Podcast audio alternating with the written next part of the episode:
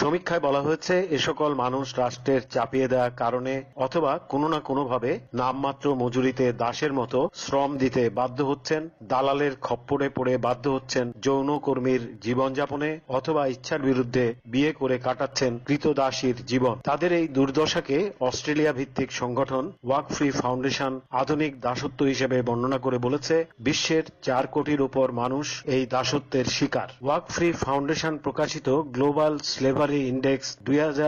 তে বলেছে বিশ্বের একশো সাতষট্টি দেশের সূচকে বাংলাদেশের অবস্থান এবার বিরানব্বইতম এতে বলা হয় বিশ্বজুড়ে যারা আধুনিক দাসের জীবন কাটাতে বাধ্য হচ্ছেন তাদের মধ্যে একমাত্র এশিয়া মহাদেশেই দুই কোটি ষাট লাখ মানুষ আধুনিক দাসত্বের শিকার খোদ যুক্তরাষ্ট্রেই চার লাখ আধুনিক দাসের বসবাস যা উন্নত বিশ্বের মধ্যে অন্যতম Zahur Alam Voice of America ঢাক